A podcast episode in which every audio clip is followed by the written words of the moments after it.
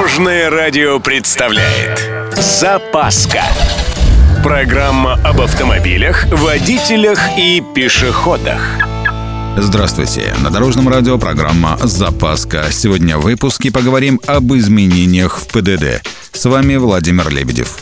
Поехали! 1 марта в России начнет действовать новая редакция правил дорожного движения.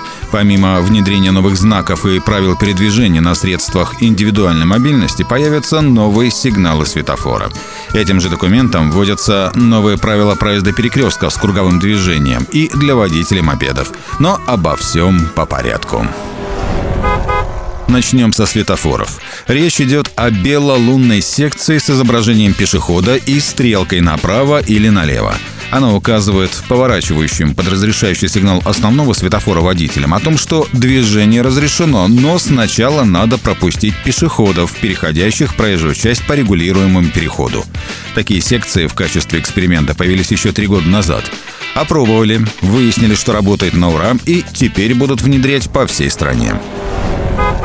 Еще одно нововведение – визуальное разделение зон платной и бесплатной парковки. Зоны платной парковки будут обозначаться синими линиями, а бесплатной – белыми. Такая разметка поможет автолюбителям быстрее ориентироваться при выборе парковочного места. Отметим, что в стандартах для средств организации дорожного движения синяя дорожная разметка появилась еще в 2020 году.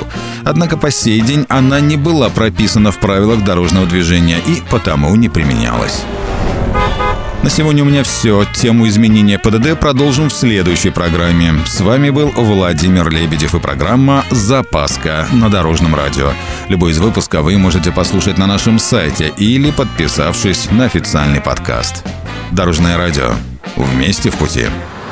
Запаска. Практически полезная, теоретически грамотная, приятная во всех отношениях.